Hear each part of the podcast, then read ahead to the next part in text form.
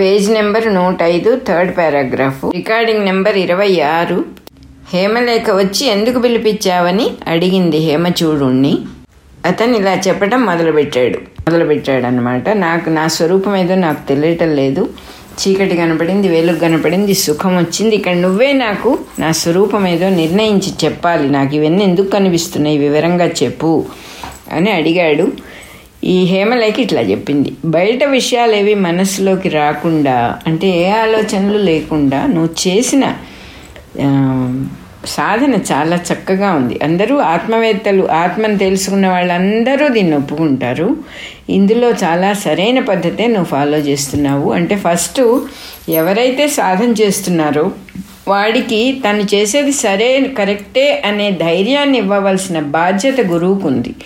నువ్వు ఇట్లా చేస్తున్నావేంటి? అని ఒక్క మాట అనగానే మొత్తం మన ప్రాణశక్తి అంతా ఉడిగిపోయినట్టు అయిపోతుంది. అయ్యో నేను పొరపాటు చేశాను? అట్లా అనిపిస్తుంది. అందుకని ఆవిడ క్లియర్గా నువ్వు చేసేది చాలా కరెక్ట్గా చేస్తున్నావు. అందరూ ఒప్పుకునేదే చేస్తున్నావు. చిత్త నిరోధము లేకుండా అంటే మనస్సును ఆపకుండా ఆలోచనలు ఆపకుండా ఎవరూ ఇంత మటుకు ఆత్మవస్తువుని తెలుసుకోలేదు. కానీ ఇక్కడ ఒక చిన్న సూక్ష్మమైన విషయం చెబుతోంది ఆవిడ. ఈ ఆత్మవస్తువు అనేది ఎప్పుడు మన దగ్గరే ఉంది. అది కొత్త మనంగానే ఉంది. అది దాన్ని కొత్తగా పొందటము అనే ప్రాసెస్ అసలు లేదు. దీన్ని పొందటము అంటే ఎట్లా ఉంటుందంటే మన చేత పొందబడే వస్తువు మనకంట చిన్నదై ఉంటుంది. ఎప్పుడు కూడా అదే. మనం ఎంతో కష్టపడి సాధిస్తామండి మేము ఎంతో కష్టపడి ఎంతో సాధన చేసి ఇవన్నీ ఈ పనులన్నీ చేసామండి అని చెప్పారంట. ఆ పనులన్నీ వాళ్ళకంటే చిన్నవన్నమాట. అందుకని మనకి పురుష సూక్తంలో భగవంతుడు ఒక మాట చెబుతాడు. ఏమంటాడంటే ఆయన పరమాత్మ I'm always greater than my greatness అంటాడు. అంటే ఈ పనులన్నీ నేను చేశాను అంటే ఈ పనులు ఎప్పుడూ నేను చేయగలుగుతాను. ఈ పనులన్నీ వృధా పోయినాయి అనుకో. ఇన్నాళ్ళు చేసిన పనులన్నీ వృధా పోతే మళ్ళీ చేస్తాను. చేసే శక్తి నా దగ్గర ఉంది ఎవడు ఏ సాధన చేసినా తనకంటే తక్కువే ఆ సాధన. ఆ తక్కువ ఉన్న సాధనతో ఎక్కువ శక్తివంతమైన ఆత్మని పొందటము అనేది ఇంపాసిబుల్ అసలు. పొందటం అనే ప్రాసెస్ ఇక్కడ లేదు. ఎందుకంటే ఆల్రెడీ ఉన్నది అది. నువ్వుగానే ఉన్నది. నువ్వు తెలుసుకోలేదు కానీ ఆ వస్తువు ఉన్నది. దానికి అనేక ఎగ్జాంపుల్స్ చెప్పారు ఇక్కడ. చిత్త నిరోధం మటు కారణం కాదు. నువ్వు పొరపాటు పడవాక నువ్వు మనస్సు నాపినందువల్ల ఆత్మ తెలిసిందని అనుకోవద్దు. అంటే చక్కగా గైడ్ చేస్తోంది ఆవిడ. ఆయన్ని వేరే రకంగా ఏమండి? చి- మనస్సు ఆపేస్తే ఆత్మస్వరూపం తెలిసిపోతుంది అని అనుకోకూడదు అని జాగ్రత్తగా చెప్తూ ఉన్నారు ఆవిడ. ఏది పొందబడిందో ఒక ఒక సాధన వల్ల పొందబడేది వేరే ఇంకో పదార్థం అయితే మనం పొందొచ్చు కానీ మనల్ని మనం ఎట్లా పొందుతాము? పొందటం అనే ప్రాసెసే లేదు కదా. మనల్ని మనం పొందటం ఎందుకుంటుంది? కాబట్టి ఇది పొందదగినది అనే మాట ఇక్కడ చెల్లదు అని చెప్పేసింది. ఉన్నదాన్ని పొందటం ఏమిటి అసలు? ఆత్మ మనకు ఎప్పుడు ప్రాప్తించే ఉన్నది. దాని విషయం మనకు అర్థం కావట్లే అంతే. ఆ చిత్త నిరోధం చేసినందువల్ల ఏమవుతుంది? తెలుస్తుంది తప్ప ఈ చిత్త నిరోధం ఆత్మజ్ఞానాన్ని తెచ్చి మనకి ఇవ్వట్లేదు. దీనికి ఒక నిదర్శనం చెబుతాను విను అని చెప్పింది. చాలా అద్భుతంగా ఉంది నిదర్శనం అసలు. ఒక వస్తువు చీకట్లో ఉంటే మనకు కనపట్టల్లా. దీపం తెచ్చి చూస్తే కనపడింది. అక్కడ ఉన్న వస్తువే మనకు కనపడింది. దీపకాంతి చీకటిని తొలగించింది కానీ వస్తువుని తెచ్చిపెట్టలేదు. అని ఒక అద్భుతమైన విషయాన్ని ఆవిడ మనం గమనించని విషయాన్ని చెప్పిందనమాట ఇక్కడ ఆల్రెడీ ఉంది నీకు తెలియలా. నీకు తెలియాలంటే గురువు అనే దీపాన్ని తెచ్చుకోవాలి. ఆ గురువు అంటేనే వెలుగు వెలుగు వైపు ప్రయాణం. ఆ గురువు ఇక్కడే ఉందిరా వేరే నువ్వు ఎక్కడికి పోక్కర్లేదు. నువ్వే ఆ స్వరూపము అని చెబుతాడు. అంతేకాని ఆ గురువు కూడా ఆ వస్తువుని తెచ్చి నీకు ఇవ్వట్లే ఆత్మ వస్తువుని తెచ్చి అని చెప్పింది. అట్లాగే ఏదో చాలా ఆలోచిస్తూ ఉన్నాడు ఎవడో. కొంగున ఉత్తరీయంలో ముడేసుకున్నాడు ఒక బంగారపు నాణ్యం బంగారు నాణ్యం అంటే గోల్డ్ కాయిన్. అది ముడేసుకొని దాన్ని మర్చిపోయాడు. ఎక్కడ పెట్టానో ఎక్కడ పెట్టానో అని బొడ్లో అంతా వెతుక్కుంటున్నాడు కింద పడిందేమో అని చూస్తున్నాడు. కాసేపు అయ్యాక వాడికి అస్థిమిత పడ్డాడు. అసలు ఏంటి ఎక్కడ పెట్టాను నేను? అని గుర్తు తెచ్చుకుందామని ట్రై చేస్తే సడన్గా గుర్తొచ్చింది. అయ్యో ఉత్తరాయణలోనే పెట్టుకున్నానే అన్నాడు. ముడి విప్పి చూసుకుంటే ఉన్నది. కానీ ఎట్లా ఉంటుంది? పోయింది అనుకున్నాం కాబట్టి దొరికింది అమ్మయ్య దొరికింది. అదేదో కొత్తగా వచ్చిన ఫీలింగ్ ఉంటుంది తప్ప అది పోను పోలేదు దొరకను దొరకలేదు. ఎప్పుడు ఉన్నది ప్రాప్తమయ్యే ఉన్నది. అందువల్ల ఇతర ఆలోచనలన్నిటినీ ఆపేసి అసలు ఎక్కడ పెట్టాను అని గుర్తు తెచ్చుకున్నాడు కాబట్టి ఇవి ఆలోచనలు ఆపటం గుర్తు తెచ్చుకోవటం నాణ్యానికి నాణ్యం రావటానికి గోల్డ్ కాయిన్ ఉండటానికి కారణం కాదు. అని క్లియర్గా చెబుతున్నారు. అంటే సాధన వల్ల సమకూరదు అని క్లియర్గా ఇక్కడ చెబుతూ ఉన్నారు. ఈ ఎంత కష్టపడి నువ్వు ఏ సాధన చేసినా కూడా ఆ సాధన నీకు ఈ వస్తువుని తెచ్చి పెట్టలేదు. ఆత్మవస్తువు ఆల్రెడీ ఉంది. ఉన్నదాన్ని తెలుసుకోవాల్సిన వాడివి అని క్లియర్గా చెబుతోంది ఆవిడ. అతను కాన్సెప్ట్లో ఎక్కడ పొరపాటు పడకుండా వివరంగా చెబుతోందనమాట ఆ నాణ్యం ఇదివరకే ఉంది ఆ కాయిన్ ఇదివరకే ఉంది. అదే విధంగా మన ఆత్మ మనకు ఆల్రెడీ ప్రాప్తించి ఉన్నది. దాని ప్రాప్తికి ఏది కారణం కాదు సృష్టిలో. అట్లా అయితే మనలో మనంగా ఉన్న ఆత్మ మనకు ఎందుకు కనపట్టలేదు అంటావేమో? విను. దాని గురించి మనకు తెలియకపోవటమే కారణం అని చెప్పింది. తెలియకపోవడం అంటే ఎంత చక్కని ఎగ్జాంపుల్ చెప్పిందంటే ఇక్కడ నీకు పరిచయం లేని వస్తువు నువ్వు గుర్తించలేవు కదా? నీకు ముందర నీ మనసులోకి దాని పరిచయం కావాలి ముద్రపడాలి ముద్రపడితే మళ్ళీ చూసినప్పుడు ఆ జ్ఞాపకాన్ని వెనక్కి తెచ్చుకొని వీడు ఫలానా వాడు ఈ వస్తువు ఫలానా అని చెబుతావు నువ్వు. ఆ ముద్ర ఇంతకు ముందు నీకు పడలేదు కదా మనస్సులో? మనస్సు దీన్ని భరించగలదా? ముద్రలే లేని ఆకారమే లేని నిరాకారమైన పరిమాణం లేని సర్వత్రా ఉన్న వస్తువుని మనస్సు భరించగలదా? మనస్సు గుర్తుపెట్టుకోవడం అవుతుందా? అందువల్ల ఆ వస్తు పరిజ్ఞానం మనకి లేదు కాబట్టి దాన్ని మనం ఇంతకు ముందు చూడలేదు కాబట్టి అది ఎలా ఉంటుందో తెలియదు కాబట్టి మనం దాన్ని గుర్తించలేకపోయాము అని చెప్పి చెప్పేసింది ఆవిడ. అంతే తప్ప గుర్తించలేకపోవటమే తప్ప కనపడకపోవటం కాదు. ఆత్మ ఎల్లప్పుడూ సిద్ధమై నీకు సర్వత్రా అది కనపడుతూనే ఉంది. అది వేరే వస్తువు అని నువ్వు అనుకుంటున్నావు అని చెప్పి ఇక్కడ ఇంకొక అద్భుతమైనటువంటి ఎగ్జాంపుల్ చెప్పింది. చాలా బాగుంది అసలు ఇది. ఇంకా ఎంత చెప్పుకుంటే ఇది మనకు అర్థమవుతుందో. దీపకాంతి వల్ల ఇక్కడ మన మన గురించే మాట్లాడుతోంది ఆవిడ. దీపకాంతి అనేది ఒకటి ఉంది అసలు. దానివల్ల వస్తువులన్నీ కూడా వెలుగుతాయి అని ఒకడికి తెలియదుట. వాడేదో కొండల్లో అడవుల్లో ఉన్నాడు చీకటి పడితే నిద్రపోయేవాడు. సూర్యుడు వస్తే ఏదో వేటాడి పనులు చేసుకునేవాడు. అందువల్ల దీపం అనేది ఒకటి ఉంటుంది సృష్టిలో. ఆ దీపం వల్ల వస్తువులు వెలిగింపబడతాయి. వెలు మనకు కనపడతాయి అని వాడికి తెలియదుట. అసలు దీపమే తెలియనివాడు. అంటే మనమే ఆత్మను తెలియని వాళ్ళం మనం. ఆత్మజ్ఞానం ఆత్మ ఉన్నది అదొక దీపం లాంటిది అని తెలియనటువంటి మన గురించి మాట్లాడుతున్నారు ఇక్కడ. వాడికి తెలియదు. అప్పుడు వాడేం చేశాడు? ఏదో బై ఛాన్స్ రాజసభకి వెళ్ళాడు. ఎవడో వాడి ఫ్రెండ్ ఉండి రాజుగారి సభకు నేను వెళ్తున్నాను రామ్ తీసుకుపోయాడు ఒకసారి. అక్కడ చూస్తే అక్కడ చాలా దీపాలు కనపడ్డాయి వాడికి. ఆ దీపాల కాంతిలో సభ్యులందరూ బోలెడు మంది సభలో ఎంతోమంది జనం ఉన్నారు. వాళ్ళందరూ కనపడ్డారు. వీడికి తెలియని విషయం ఏంటంటే ఈ దీపాలు విడిగా చూస్తున్నాడు. ఈ మనుషుల్ని జనాన్ని విడిగా చూస్తున్నాడు. వీడికి ఏం తెలియలేదో కూడా మనకి తెలియదు కాబట్టి ఆ హేమలేఖ చెప్తోంది వివరంగా. దీపకాంతే సభ్యుల్ని ప్రకాశింపచేస్తోంది.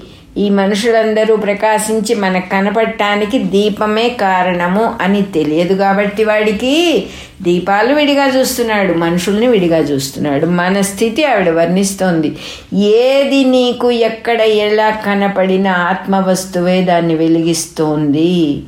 ఆ నీకు తెలుసుకోవటము అనే జ్ఞానం ఆ ఆత్మవస్తువే అవేర్నెస్ అదే ఆ వెలుగు వల్లనే నువ్వు నివసిస్తున్నావు నువ్వు ఊపిరి పీలుస్తున్నావు నీ దేహం ఊపిరి పీలుస్తోంది నీ సమస్త కార్యాలు నీకు తెలుసు నీకు అవగతం అవుతున్నాయి అనుకున్నవన్నీ ఆ వెలుగు వల్లనే ఎగ్జిస్ట్ అవుతున్నాయి అని చెప్పేస్తోంది ఇక్కడ వీడు ఇండైరెక్ట్గా. రాజ్యసభకి వెళ్ళి దీపాలని చూస్తాడు మనుషుల్ని చూస్తాడు. అదే రకంగా నువ్వు చిత్తాన్ని నిరోధించావు. బాగుంది అంధకారం కనిపించింది. చీకటి కనిపించింది. అంధకారానికి ముందర నువ్వు మనస్సు నిరోధించినాక అంధ చీకటి కనపడక ముందు ఈ మధ్యలో ఒక గ్యాప్ ఉంటుంది. అక్కడ కేవల జ్ఞానం ఉన్నది. దాన్ని నువ్వు గుర్తించలేదు. అది ఉంటుందని నీకు తెలియదు కదా. దాన్ని నువ్వు గుర్తించలేదు. అది పరమానందదాయకమైన మన స్వరూపం అదే. అంటే ఒక వస్తువు చూసి ఇంకో వస్తువు చూసే లోపల ఉన్నది మన స్వరూపమే అని చెప్పి చెబుతోంది ఒక వస్తువు చూసి ఇంకో వస్తువు చూసే లోపల అంటే అర్థం ఏంటి చెప్పుకుందాం ఆ విషయం కూడా పరమానందదాయకమైన మన స్వరూపం ఎల్లప్పుడూ భాషిస్తూ ఉంటుంది అంటే నిశ్శబ్దము అనేటటువంటి నిరామయము నిశ్శబ్దము అనేటటువంటి ప్రాసెస్ సృష్టిలో ఎప్పుడూ ఉంది ఎక్కడుందండి నిశ్శబ్దం మనం చేసే ప్రతి శబ్దానికి మధ్య మధ్యలో నిశ్శబ్దం ఉంది. వెనకాలంతా బ్యాక్గ్రౌండ్గా నిశ్శబ్దమే ఉంది. నిశ్శబ్దం ఉన్నది కాబట్టే శబ్దం అనేది వినపడుతుంది. శబ్దానికి శబ్దానికి మధ్యలో నిశ్శబ్దం ఉంది. ఆకాశం ఎక్కడుందండి? వస్తువుకి వస్తువుకి మధ్యలో ఆకాశం కనబడుతోంది కానీ ఆ వస్తువు లోపల కూడా ఆకాశమే ఉంది. ఆ శబ్దం లోపల కూడా నిశ్శబ్దమే ఉంది అని నిస్సంకోచంగా చెప్పచ్చు. అది రిఫ్లెక్ట్ అవుతోంది. బయటికి కనబడుతోంది ఇది బయటికి కనబడట్లేదు అంతే. అలా చెప్తూ ఉన్నారు ఆవిడ. ఎవరైతే బహిర్ముఖంగా ఉంటారో వాళ్ళు ఈ విషయాన్ని తెలుసుకోలేరు మహామోహానికి లోనవుతారు. వాళ్ళు ఎంత గొప్ప సాధకులైనా సరే ఎంత గొప్ప వాళ్ళైనా సరే బయట వెతుకుతారు ఆత్మవస్తువుని. వెతికి వెతికి వెతికి ఆ విషయాన్ని అర్థం చేసుకోలేకపోతారు. శాస్త్రాన్ని ఎంతో బాగా తెలుసుకున్న వాళ్ళు విన్నదాన్ని చక్కటి తర్కంతో మననం చేసుకునే వాళ్ళు కూడా చిత్త నిరోధం చేసి కూడా స్వరూపాన్ని తెలుసుకోలేక బాధపడుతున్నారు. రాత్రింబవళ్ళు అయ్యో నాకు తెలియట్లేదు. ఇంత సాధన చేశాను అయ్యో నాకు తెలియట్లేదని బాధపడుతున్నారు వాళ్ళందరూ కూడా అని చెప్పింది ఆవిడ. రాత్రింబవళ్ళు దుఃఖించుతున్నారు. శాస్త్రంలో ఉన్న శబ్దాల అర్థాన్ని దాని అందాన్ని గ్రహించినంత మాత్రాన మన స్వరూపం యొక్క అనుభవం కలుగదు అని చెప్పేసింది. మన అనలేదు స్వరూపానుభవం కలుగదు. ఎంతవరకు అన్వేషణ విచారం? ఇక్కడ ఒక అద్భుతమైన మాట చెప్పింది. చాలా ఆశ్చర్యం. మనం ఎవరం అసలు దాని గురించి పట్టించుకోము. యూజీ చెప్పేవారు సీకింగ్ షుడ్ బి స్టాప్డ్ అనేవారు. ఇక్కడ ఏం చెప్తుంది ఆవిడ? ఎంతవరకు అన్వేషణ విచారము జరుగుతూ ఉంటాయో ఎంతవరకు నీకు వెతుకులాట జరుగుతోందో దాని గురించి నీ మనస్సులో స విచారం జరుగుతూ ఉన్నదో అంతవరకు ఆత్మ అనుభవం జరగదు అని చెప్పేసింది. అంటే ఏంటి ఇప్పుడు విచారిస్తే కదండి వచ్చింది? విచారిస్తే వచ్చింది దాన్ని కూడా ఆపాలన్నమాట. విచారిస్తే ఇంత దూరం వచ్చాం. నాలుగు మెట్లు ఎక్కాము నాలుగో మెట్టు నేను వదలను ఐదో మెట్టు ఎక్కను అంటే ఎట్లా? దీన్ని వదలాలి. ఐదో మెట్టు ఎక్కాలంటే నాలుగో మెట్టును వదిలి పూర్తిగా వదిలి రెండు కాళ్ళు ఐదో మెట్టు మీద పెట్టాలి. అంటే ఏమిటి? విచారణ వదిలేయాలి వెతుకులాట వదిలేయాలి సీకింగ్ అనే దాన్ని వదిలేయాలి కంప్లీట్గా. అప్పుడు కానీ అప్పుడు కానీ ఆత్మ అనుభవం జ దొరకదు అని చెప్పేసింది. ఎందువల్లంటే ఇది? ఆవిడ చెబుతుంది బుద్ధితో గ్రహించే విషయం కాదు. ఇంద్రియాలు ఎంత దూరం వెళ్ళినా దాన్ని గ్రహించలేవు. అది ఒక బయట వస్తువు కాదు కాబట్టి ఇంద్రియాలన్నీ నిగ్రహించినప్పుడు మన దగ్గరే మనంగానే ఉన్నది అనే విషయం గోచరిస్తుంది. ఇంద్రియాలను నిగ్రహించకపోతే అంటే ఇంకా అన్వేషణ మన మనస్సులో ఉన్నది. ఇంద్రియాల ద్వారా మనం ఏమిటి ఏం చేయాలి ఎలా చేయాలి ఇది ఎలా తెలుస్తుందనే ఆలోచనలో ఉన్నాం. ఇంద్రియాలు మనస్సు పనిచేసినంత కాలం ఇది నీకు దొరకదు. ఎందువల్లంటే ఇవి ఖాళీ అయిపోవాలి. అప్పుడే అది కనపడుతుంది అని చెప్పేసింది. సీకింగ్ షుడ్ బి స్టాప్డ్ ఒక ఆయన అడిగాడు పాపం ఎక్కాటోలేని అడిగాడట. మీరు చెప్పిన సాధనలన్నీ నేను ముందు నుంచి చేస్తూ ఉన్న. మీ మీ పుస్తకం ఇవాళ చదివా. నేను ఈ మన భారతదేశంలో పుట్టాను నేను. నేను అన్ని విషయాలు తెలుసుకొని తపస్సు చేస్తాను ధ్యానం చేస్తాను. శాస్త్రాల్లో చెప్పబడిన ప్రతిదీ నేను పర్ఫెక్ట్గా సిన్సియర్గా ఆచరిస్తున్నా. కానీ ఆ పరమశాంతి అని చెప్తూ ఉన్న వస్తువు నాకు టచ్ ఎక్కడా అవ్వలేదు. ఒక గ్లిమ్సెస్ కూడా లేవు నాకు అసలు. ఎందువల్ల నేనేం పొరపాటు చేస్తున్నానో నాకు అర్థం కావట్లేదు అని అడిగట ఎక్కటోలే గారిని. అడిగితే ఆయన ఒక్క మాట చెప్పారు. అది ఇక్కడ తప్పకుండా చెప్పుకోవాలి మనం. దానికోసం నువ్వు ఎదురు చూడటం ఆపేసేయి అన్నాడు. స్టాప్ సీకింగ్ ఫర్ దట్ పరమశాంతి. నువ్వేదో కావాలని కదా ఇది చేస్తున్నావు అది వదిలేసేయి. నీకేం అక్కర్లే అర్థం చేసుకో. యు వాంట్ నథింగ్ జస్ట్ అన్నీ ఆపేసి కూర్చో. నువ్వు చేయవలసినవన్నీ చేసుకోపో. కానీ మానసికమైనటువంటి సీకింగ్ ఏ దేనికోసమో ఏదో చేయటం అనే పద్ధతి ఆపేసేయి అని చెప్పి చెప్పారంటే అది రాలేదంటున్నాడు ఇంత చేసినా ఏ దేనికోసమో చేస్తున్నాడు పాపం. అట్లాగే అన్వేషణ విచారము రెండు ఆపితే కానీ ఆత్మానుభవం దొరకదు అని ఇవిడు చక్కగా చెప్పేసింది ఇక్కడ. అది అప్పుడు అది మనయందే సిద్ధమై ఉండటం మనకి తెలుస్తుంది. అదే రకంగా మళ్ళీ చెబుతోంది విచారాన్ని నిలిపేసి నీరో మనస్సుని ఆపినప్పుడు అది ప్రకాశిస్తుంది. అంటే ఇంద్రియాల్ని మనస్సును నిరోధించినప్పుడే అది బయట పడుతుంది ఇది తప్ప ఏం చేసినా ఎవ్వడు స్వరూపాన్ని గ్రహించలేడు. ఎంత చక్కటి ఎగ్జాంపుల్ చెప్తోంది ఇక్కడ. ఎంత దూరం పరిగెత్తు కావాలంటే నీ నీడ నువ్వు గ్రహించలేవు కదా పట్టుకోలేవు కదా.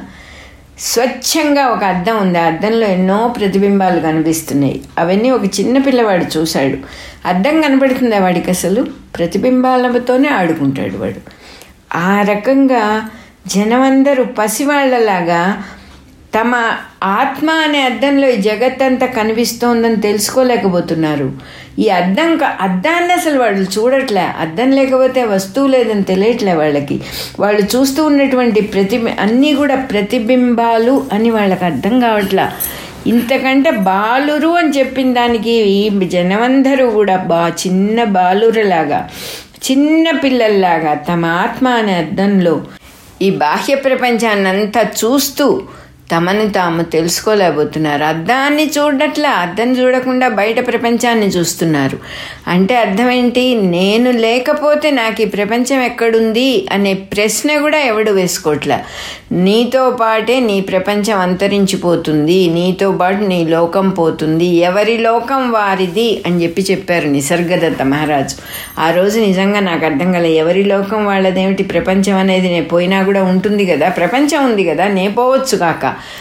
అని అలా అనుకున్నా కానీ నేను చూసే ప్రపంచమే నేను గ్రహించే ప్రపంచమే నాది అది నాతో పాటే పోతుంది. నేను చూస్తూ ఉన్న ప్రపంచం నేను పోయిన తర్వాత ఇక్కడ మిగలదు అని నాకు అర్థం కాలేదు ఆ రోజు చాలా.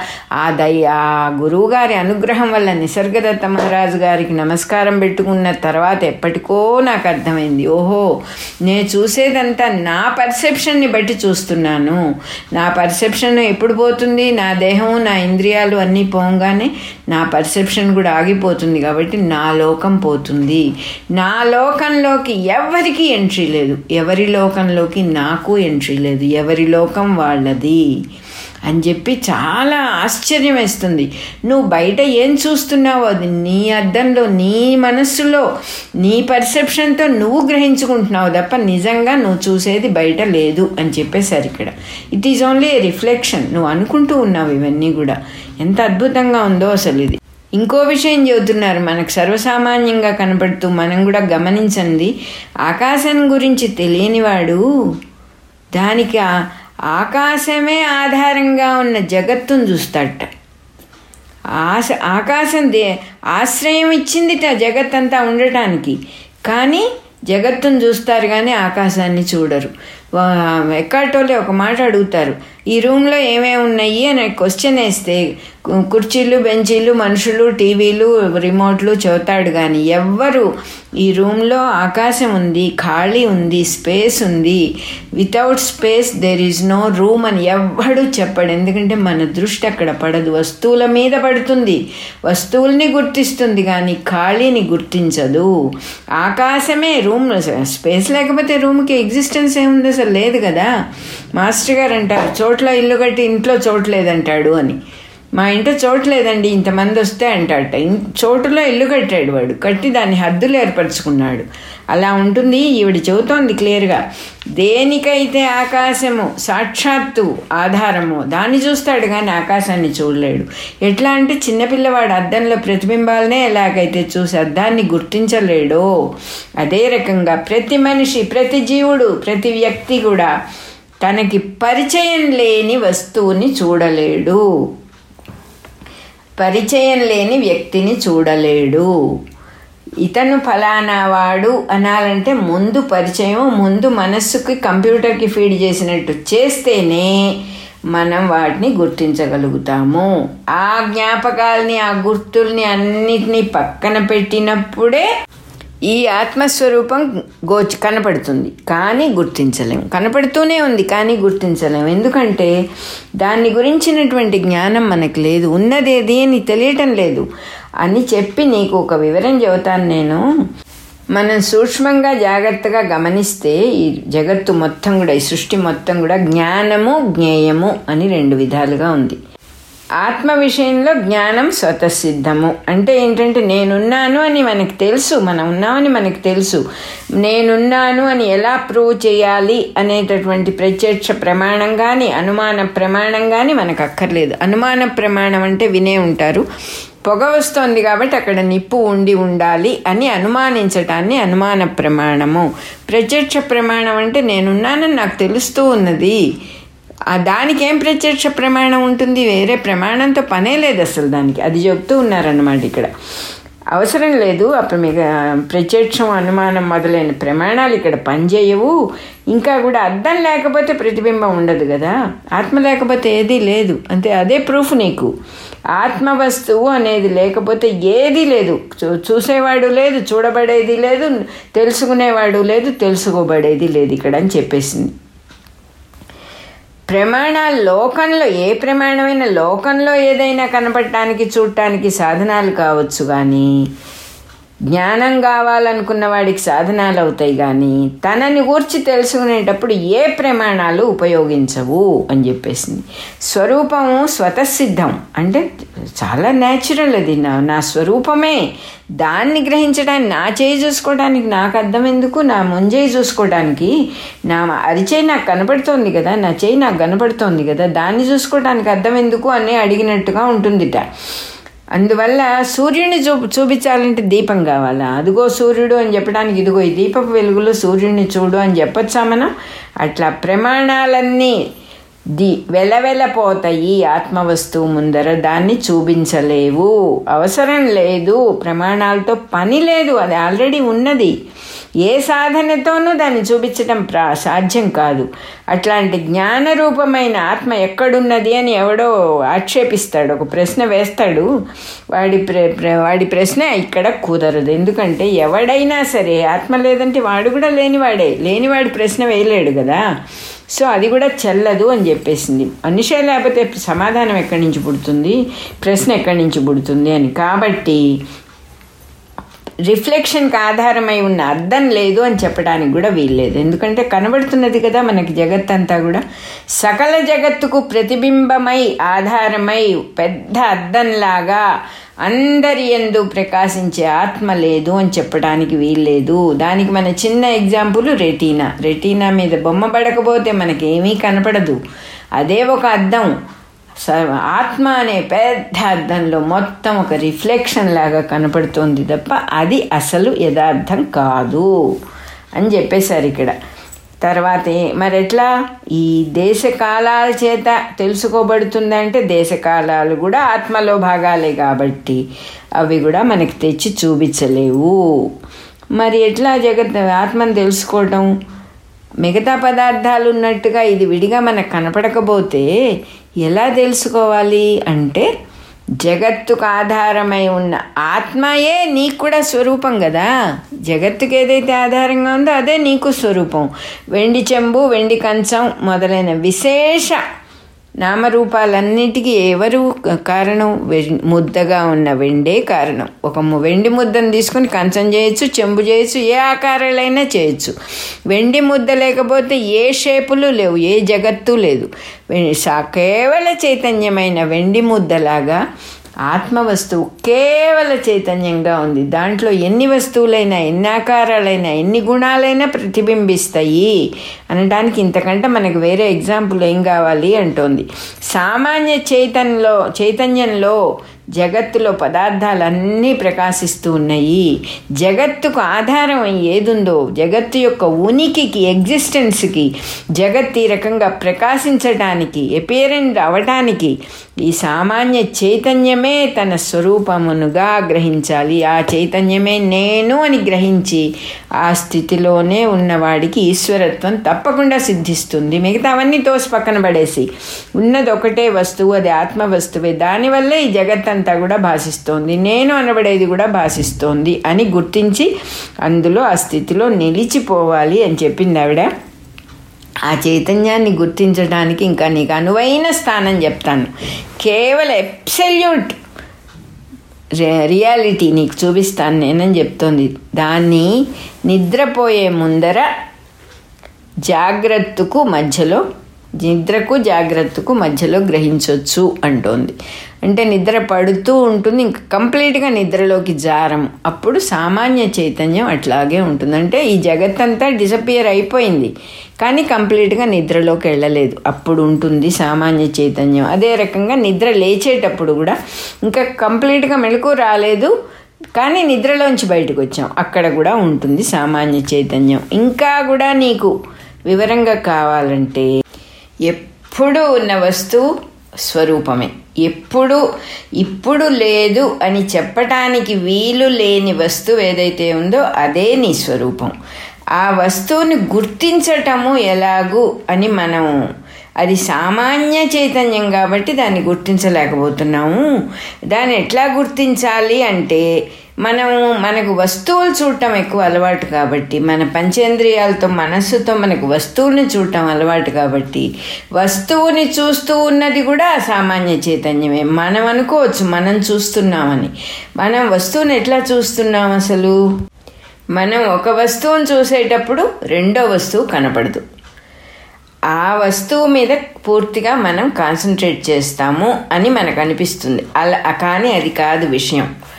ఏ వస్తువును చూస్తున్నామో అది మనం అయిపోతాం. అప్పుడే అది మనం గ్రహించగలుగుతాం. ఎందుకంటే ఇక్కడ రెండో వస్తువు లేదు అసలు. ఈ సూక్ష్మం మనం ఎప్పుడు గమనించాం. మనం ఏ వస్తువును చూస్తున్నామో అది అయిపోతేనే దాన్ని మనం గ్రహిస్తాం. అంటే దాన్ని కూడా మన బుట్టలో వేసుకున్నాం. ఈ ప్రపంచంలో మనం ఏదన్నా ఒక వ్యవహారం చేసేటప్పుడు వ్యవహారం అంటే ఎవరితోనో మాట్లాడుతున్నాము. అప్పుడు గమనించుకుంటే మనం మనకు అసలు గుర్తుండం. ఆ జరిగే విషయం మీదే ఉంటాం పూర్తిగా. అప్పుడే అది జరుగుతుంది. మనల్ని మనం గుర్తుపెట్టుకొని ఆ విషయాన్ని చెయ్యగలగటము అంటే అది నిజమైన సహజ స్థితి అది నిజమైన ముక్తి. ముక్తి పొందినవాడే అలా చేయగలుగుతాడంటే ఇక్కడ ఉన్నది నేనే అక్కడ ఉన్నది నేనే అని తెలుసుకున్నవాడు కాబట్టి ఆ ఇన్వెస్ట్మెంట్ కంప్లీట్గా ఎదురుకుండా ఉన్న వస్తువు మీద పెట్టక్కర్లా. ఎదురుకుండా ఉన్న వస్తువు మీద ఇన్వెస్ట్ చేయటం అంటే ఏంటంటే వీళ్ళు ఫలానా వాళ్ళు వీళ్ళు మిత్రులు వీళ్ళు శత్రులు వీళ్ళంటే నాకు చాలా ఈ భావాల బరువు అక్కడ ఉండదు అసలు. భావాల బరువు లేదు కాబట్టి వాళ్ళకి న్యాచురల్గా ఇక్కడ ఉంటాడు అక్కడ ఉంటాడు సేమ్గా ఉంటాడు. ఎందుకు? ఇక్కడ ఒక స్పెషల్ ఇన్వెస్ట్మెంటు నేను అనే దాని మీద ఒక చాలా ఇష్టం చాలా స్పెషల్ ఇన్వెస్ట్మెంటు. అవతల సెకండ్ పర్సన్ మీద అంత ఇన్వెస్ట్మెంట్ లేకపోవటం ఇవి ఉండవు వాళ్ళకి. అందువల్ల అక్కడ ఉంటాడు ఇక్కడ ఉంటాడు అది అతనికి తెలుస్తుంది. సర్వత్రా ఉన్న విషయం తెలిసే ట్రాన్సాక్షన్ ఏదైనా చేయాలంటే చేస్తారు వాళ్ళు. కానీ మనందరికీ ఎట్లా ఉంటుంది? మనం ఏది చేస్తున్నామో అందులో మనం పూర్తిగా లీనం అవ్వకపోతే చేయలేము పూర్తిగా లీనం అవ్వటం అంటే శ్రద్ధగా చేయటం కాదు. మనల్ని మనం మర్చిపోతాం. మనల్ని మనం మర్చిపోకుండా చేసేది శ్రద్ధతో చేసే పని. ఇక్కడ ఏమిటంటే మనల్ని మనం మనం ఉన్నామనే ఎగ్జిస్టెన్స్ మర్చిపోయి మన బిహేవియర్లో మనం లీనమైపోతాం. మన స్వభావంలో లీనమైపోయి అవతల వస్తువో మనిషో మనం ఏది అనుకుంటున్నామో అక్కడ పూర్తిగా ఇన్వెస్ట్ చేసి అనుకునే వాళ్ళతో ట్రాన్సాక్షన్ చేస్తాం. అంటే మనలో అవతల వాడి గురించో అవతల వస్తువు గురించో అవతల పరిస్థితి గురించో అవతల సన్నివేశం గురించో మనకి ఏ అభిప్రాయం ఉందో ఆ అభిప్రాయంతో డీల్ చేస్తాం. అంతే తప్ప అవతల ఎవరో ఉన్నారని కాదు. ఈ ప్రపంచం నీకు కనపడ్డ నీ నీ ప్రపంచం నీది అని పెద్దవాళ్ళు చెప్పినప్పుడు అర్థం ఏంటంటే నువ్వు మనం ఏ ప్రపంచ నేనే ప్రపంచాన్ని చూస్తున్నానో అది ఇంకొకళ్ళు చూడటానికి అవకాశం లేదు అని అర్థం. కానీ మనం అందరం ఏమనుకుంటాం? ఇక్కడ ప్రపంచం ఉంది అది ఎప్పుడు ఉంటుంది? నేను ఇది కొంచెమే తెలుసుకున్నాను అట్లా అనుకుంటాం. కాదు. ప్రపంచంగా మనకి నాకేది కనపడుతోందో అది కేవలం నా ప్రపంచం. అంటే నేను సృష్టించుకున్నదే. సృష్టించుకోవడం అంటే నా మనస్సులో దాన్ని గురించిన ఏ ఊహ ఉన్నదో ఏ కాన్సెప్ట్ ఉన్నదో దాన్ని నేను ఎలా భావిస్తున్నానో అదే ఒకటే ప్రపంచం. రెండోది లేదు. నాకు ఏది ప్రపంచంగా కనపడుతోందో అదే ఉన్నది. నాకు. నాకు మటుకే ఉన్నది. మిగతా వాళ్ళకి ఎవరికీ ఎంట్రీ లేదు. వా ప్రతి ఒక్కడు తన ప్రపంచాన్ని ఊహించుకుంటాడు ఉన్న దాంట్లో. అంతేగాని టోటాలిటీని చూసే శక్తి ఎవరికీ లేదు. ఒకే ప్రపంచాన్ని అందరూ చూస్తున్నామనేది చాలా పెద్ద భ్రమ. అనుకుంటాం ఈ ప్రపంచంలో మసలుతున్నాం కదండి అక్కడ అట్లా కదండి ఇక్కడ ఇట్లా కదండి అది ఊహే. అందరూ అదే కాబట్టి గుడ్డి వాళ్ళలాగా తవుడుకుంటూ ఇది ఇది ఇది ఇది అనే మళ్ళీ మళ్ళీ అది నిజంగా వాస్తవం అయితే మనం మళ్ళీ మళ్ళీ మెమరైజ్ చేయాల్సిన అవసరం ఏమిటి? నా పేరండి ఫలానా అండి. ఎందుకు ప్రతిసారి చెప్పడం ఒకసారి చెప్పావు కదా? మళ్ళీ మళ్ళీ మళ్ళీ మళ్ళీ ప్రతిసారి పేరు రాసుకుంటాం ప్రతిసారి సంతకాలు పెట్టుకుంటాం. ప్రతి వాళ్ళకి మన పేరు ఎక్కడన్నా వినపడంగానే చెవులు నిక్కబడుచుకుంటాయి మనకు. ఓహో నా గురించి ఏదో మాట. ఈ పేరే నువ్వా? అజ్జ అని చెప్పి ఒక మహానుభావుడు ఉన్న ఉండేవాడు ఇక్కడ పుత్తూరులో ఆశ్రమంలో. ఆయన కూడా జీవన్ముక్తుడే. అజ్జ అంటే తాతగారని రామచంద్ర భట్ ఆయన పేరు. పేరు అనగానే ఆయన గుర్తొచ్చారు నాకు. పోస్ట్ మ్యాన్ పిలుస్తాడే నీ పేరు. పిలవంగానే పరిగెత్తుతావే? అదే నువ్వా? చంకలు కొట్టుకుంటూ పరిగెత్తుతావే. ఓహో నీకు తెలుసు అన్నమాట అది నువ్వా? నీ పేరు నువ్వా? పేరు పెట్టకముందు ఎవరు నువ్వు? అనేవారు. మనకు అనేక సార్లు చెప్పారు ఈ పుస్తకంలోనే. అర్థం లేకపోతే రిఫ్లెక్షన్ లేదు. అంటే అర్థం ఏంటి? అర్థం అర్థం ఏమిటి అసలు? అర్థాన్ని ఎందుకు తెచ్చారు ఇక్కడ? ఈ మనకి మనం అన్వయించుకుంటే మన కన్నే అర్థం మన రెటీనా మీద పడే బొమ్మలే మనం చూస్తాం. కన్ను లేని వాడికి సృష్టి ఏముంటుంది? ఏం చూస్తాడు? ఊహిస్తాడు. మనము ఊహిస్తాం చూసిన దాన్ని ఊహిస్తాం వాడు చూడకుండానే ఊహిస్తాడు. చైతన్యం అనేది సర్వత్రా ఉన్నది. దాన్ని తెలుసుకోవాలంటే మనం కూడా దానిలో ఒక భాగం కాబట్టి దాన్ని తెలుసుకోవటం కష్టం కాబట్టి ఎలా తెలుసుకోవచ్చు? ఒక వస్తువుగా చూస్తున్నావు నువ్వు చైతన్యాన్నే వస్తువుగా చూస్తున్నావు. అది కూడా ఎలా చూడబడుతోంది? నువ్వు ఆ చైతన్యం ఆ వస్తువుగా అయిపోతేనే అంటే నువ్వు విడిగా ఉండి ఆ వస్తువును చూడటం అనే ప్రాసెస్ లాగా కనపడుతోంది కానీ నీ చైతన్యం ఆ చైతన్యంతో కలిస్తేనే అది నీకు కనపడుతోంది అని ఇక్కడ క్లియర్గా చెబుతూ ఉన్నారు. ఎట్లాగంటే ఇప్పుడు గాలి సర్వత్రా ఉన్నది. ఎప్పుడు గాలి అగ్ని పంచభూతాలన్నీ సర్వత్రా సృష్టిలో వాటి వాటి రేషియోల్లో ఒక జీవులు బతకటానికి ఎంత అవసరమో అంత కంప్లీట్గా ఆవరించుకొని ఉన్నాయి అనే మాట మనకు నిజంగా ఎవరం ఆలోచించాం అర్థం చేసుకోం. అగ్ని లేకపోతే మన దేహాలు గడ్డగట్టుకుపోతాయి. మన దేహానికి ఎంత అగ్ని అవసరమో ఈ సృష్టిలో చెట్లు చామలు పెరగటానికి ఎంత అగ్ని అవసరమో అది సర్వత్రా ఆవరించి ఉంటుంది హెచ్చుతగ్గులు లేకుండా. అదేవిధంగా గాలి కూడా సర్వత్రా ఆవరించి ఉంటుంది. కట్టెలో నిప్పు ఉంటుంది ఆల్రెడీ. మనం అంటించినప్పుడు కళ్ళకి కనపడుతుంది కానీ అగ్ని అనేది లేకపోతే అది మంచుగడ్డ అయిపోయి ఉండేది ఈ పాటి. అవన్నీ మనం గమనించాం. అట్లా సర్వత్రా ఉన్నది. ఇప్పుడు బాగా చెమటగా ఉంటే వే చేతులతో ఇట ఇట విసురుకుంటాం. గాలి ఎక్కడి నుంచి వచ్చింది? ఉన్న గాలినే చేత్తో ఒత్తిడి తెస్తే అది నీ మీదకి వచ్చింది అంతేకాని సర్వత్రా ఉన్న గాలిని డిస్టర్బ్ చేసి ఒక పక్కన ఒత్తిడి కలిగించినందువల్ల అది మన మీదకి వచ్చింది మనకి గాలి ఆడుతోంది తప్ప. సర్వత్రా ఉన్నది ఇది అని మనకు తెలియదు. అట్లాగే ఈ మహాచైతన్యం సర్వత్రా ఉన్నందువల్ల మనం దీన్ని తెలుసుకోలేకపోతున్నాం. ఒక వస్తువుగా చూస్తున్నాం. వేరే వస్తువు అని పేరు పెట్టి చూస్తున్నాం. ఇక్కడ హేమలేఖ ఏం చెబుతుందంటే నువ్వు చూసేది కరెక్టే. కొంచెం మార్పు తెచ్చుకో. సర్వత్రా ఎప్పుడు ఉండేవాడివి నువ్వు. నువ్వు లేకపోవటం అనే ప్రసక్తే లేదు. ఆ నువ్వు. కానీ దాన్ని ఎట్లా గుర్తించటం అంటే ఇప్పుడు నువ్వు ఒక చెట్టును చూసావు. ఆ చెట్టును చూసినప్పుడు నువ్వు నీకు గుర్తుండవు. నువ్వు చెట్టునే అయిపో చెట్టువే అయిపోతావు. చెట్టు గమనించావు అంతే. నేను చెట్టు చూస్తున్నాను అనేది తర్వాత వచ్చే ఆలోచన తప్ప నువ్వు చెట్టును చూసేటప్పుడు చెట్టును గుర్తించేటప్పుడు నువ్వు ఉండవు. చాలా సహజం అది. చెట్టును చూసిన తర్వాత చెట్టు మీద పిట్టని చూసావు.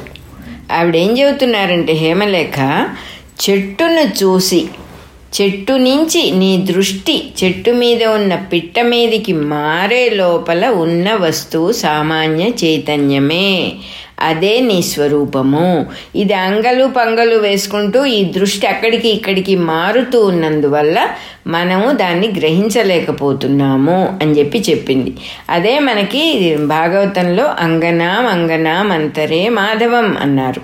నారీ నారీ నడుమ మురారి అంటే ఆ ఒక గోపికకి గోపికకి మధ్యలో కృష్ణుడు. కృష్ణుడికి కృష్ణుడికి మధ్యలో గోపిక. అంటే ఏమిటి? సృష్టి చైతన్యము. సృష్టి చైతన్యము. సృష్టి చైతన్యము. శబ్దానికి శబ్దానికి మధ్యలో నిశ్శబ్దము. అదే మొత్తం అంతా ఒక చిన్న దీంట్లో పెట్టి మన చేతికి అందించారు కానీ అది మర్చిపోము కానీ మర్చిపోకుండా ఉండటానికి మన చేతిలో ఉన్నది. కానీ దాన్ని విమర్శించి తెలుసుకుంటేనే ఇటువంటి గ్రంథాలు మనకి ఇంత వివరంగా చెప్తేనే తెలుస్తుంది. అది ఆవిడ చెప్తూ ఉన్నారు నువ్వు చెట్టును చూసి. చెట్టు మీద ఉన్న పక్షిని చూసే లోపల నువ్వే ఉన్నావు. నువ్వు మారుతున్నావు. నీ దృష్టి మారుతోంది. నువ్వు ఎప్పుడు మారని వాడివిగా ఉన్నావు. ఎప్పుడు ఉన్నావు నువ్వు. ఆ దృష్టి మారుతోంది. ఎప్పుడు ఉన్నది ఎవరంటే నేనే. ఎప్పుడు ఇప్పుడే అనే మాటకి ఎవర్ ప్రెజెంట్ నువ్వెవరు అంటే ఎప్పుడు ఉండేవాడివి అని చెప్పి చెప్పింది ఆవిడ. అది ఎట్లా చెప్పిందంటే ఒక విషయ జ్ఞానానికి ఇంకో విషయ జ్ఞానానికి మధ్యలో ఉండే కేవల జ్ఞానం సూక్ష్మబుద్ధితో నువ్వు గుర్తిస్తే అదే నీ స్వరూపము అని చెప్పింది భర్తకి. దీన్ని తెలియకపోవటం వల్ల జగత్తంతా వేరే వేరేగా కనపడుతోంది. ఈ స్వరూపంలో రసము గంధము స్పర్శ శబ్దము సుఖము దుఃఖము ఇవెన్ వీటన్నిటిలో గ్రహించేది గ్రహించబడేది అంటూ ఏమీ లేవు. ప్రతిబింబాలకు అర్థంలాగా సకల జగత్తులకి ఆధారమయ్యింది మహా మహాచైతన్యం కానీ ఎప్పుడు అద్దంలాగా నిరాకారమే. అద్దంలో ఏ ఆకారాలు పడినా అద్దానికి అంటవు అది ఎప్పుడు నిరాకారమే. ఈ చైతన్య మహాశక్తే బ్రహ్మ విష్ణువు ఈశ్వరుడు సదాశివుడు సర్వేశ్వరుడు నువ్వే పేరైనా పెట్టుకో ఉన్నది ఒక్కటే ఇంకా ఒక చిన్న విషయం చెప్తాను నాదా మనస్సు నిద్రలోకి వెళ్ళకుండా ఆపి విషయాల మీదకి వెళ్ళకుండా ఆపి అంటే నిద్ర లేచాం. జస్ట్ ఇంకా ప్రపంచంలోకి దూకల ఏం పని చేయాలి? ఇవాళ ఏమిటి ఇవాళ ప్రోగ్రామ్ ఏమిటని దూకల జస్ట్ మెడుకు వచ్చింది. అటువంటి ఆ సమయాన్ని పట్టుకో. అటువంటి సమయాన్ని మనస్సు నిద్రలోకి వెళ్ళకుండా ఆపి విషయాల మీదకి వెళ్ళకుండా కేవల జ్ఞాన స్వరూప కేవల జ్ఞానమైన స్వరూపాన్ని చూడు. ఏమీ లేదు అక్కడ. శుద్ధ నిరామయమైన చైతన్యమే ఉంది. నా స్వరూపాన్ని చూస్తున్నాను. అనే తలపు కూడా అనే ఆలోచన కూడా వద్దు. అనే తలపు కూడా లేకుండా గుడ్డివాడిలాగా మనస్సు వ్యాపారాన్ని నిలిపేసి ఊరికే ఉండు. అదే స్వరూప స్థితి దానిని వెంటనే పొందుము అని చెప్పేసింది. మనకి రమణ మహర్షి ఊరకుండప్ప ఊరకుండప్ప అని చెప్పేది ఇదన్నమాట. ఊరికే ఉంటే ఉండేది సామాన్య చైతన్యమే ఉండేది అమ్మవారే ఉండేది అయ్యవారే. మన ఊరికే ఏమీ మనసులో పెట్టుకోకుండా పనులు చేసుకోవచ్చు. మనస్సు పని చేయక్కర్లా. పనులు చేసుకుంటూ ఉంటే ఉండేది ఆ సామాన్య చైతన్యమే అన్నమాట. అది చెప్పింది ఆవిడ. దాన్ని వెంటనే పొందమంది. అది విని హేమచూడు ఆవిడ చెప్పినట్టే వెంటనే చేశాడు. స్వరూపస్థితి తెలిసింది ఆయనకి. చాలాసేపు ఆ స్థితిలో ఉండిపోయి విశ్రాంతి పొందాడు. ఈ బయట ప్రపంచాన్నంతా కూడా మర్చిపోయాడు ఆయన.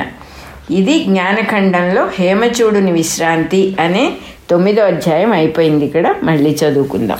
అలాగే మన రికార్డింగ్ నెంబర్ ఇరవై ఆరు కూడా అయిపోయింది.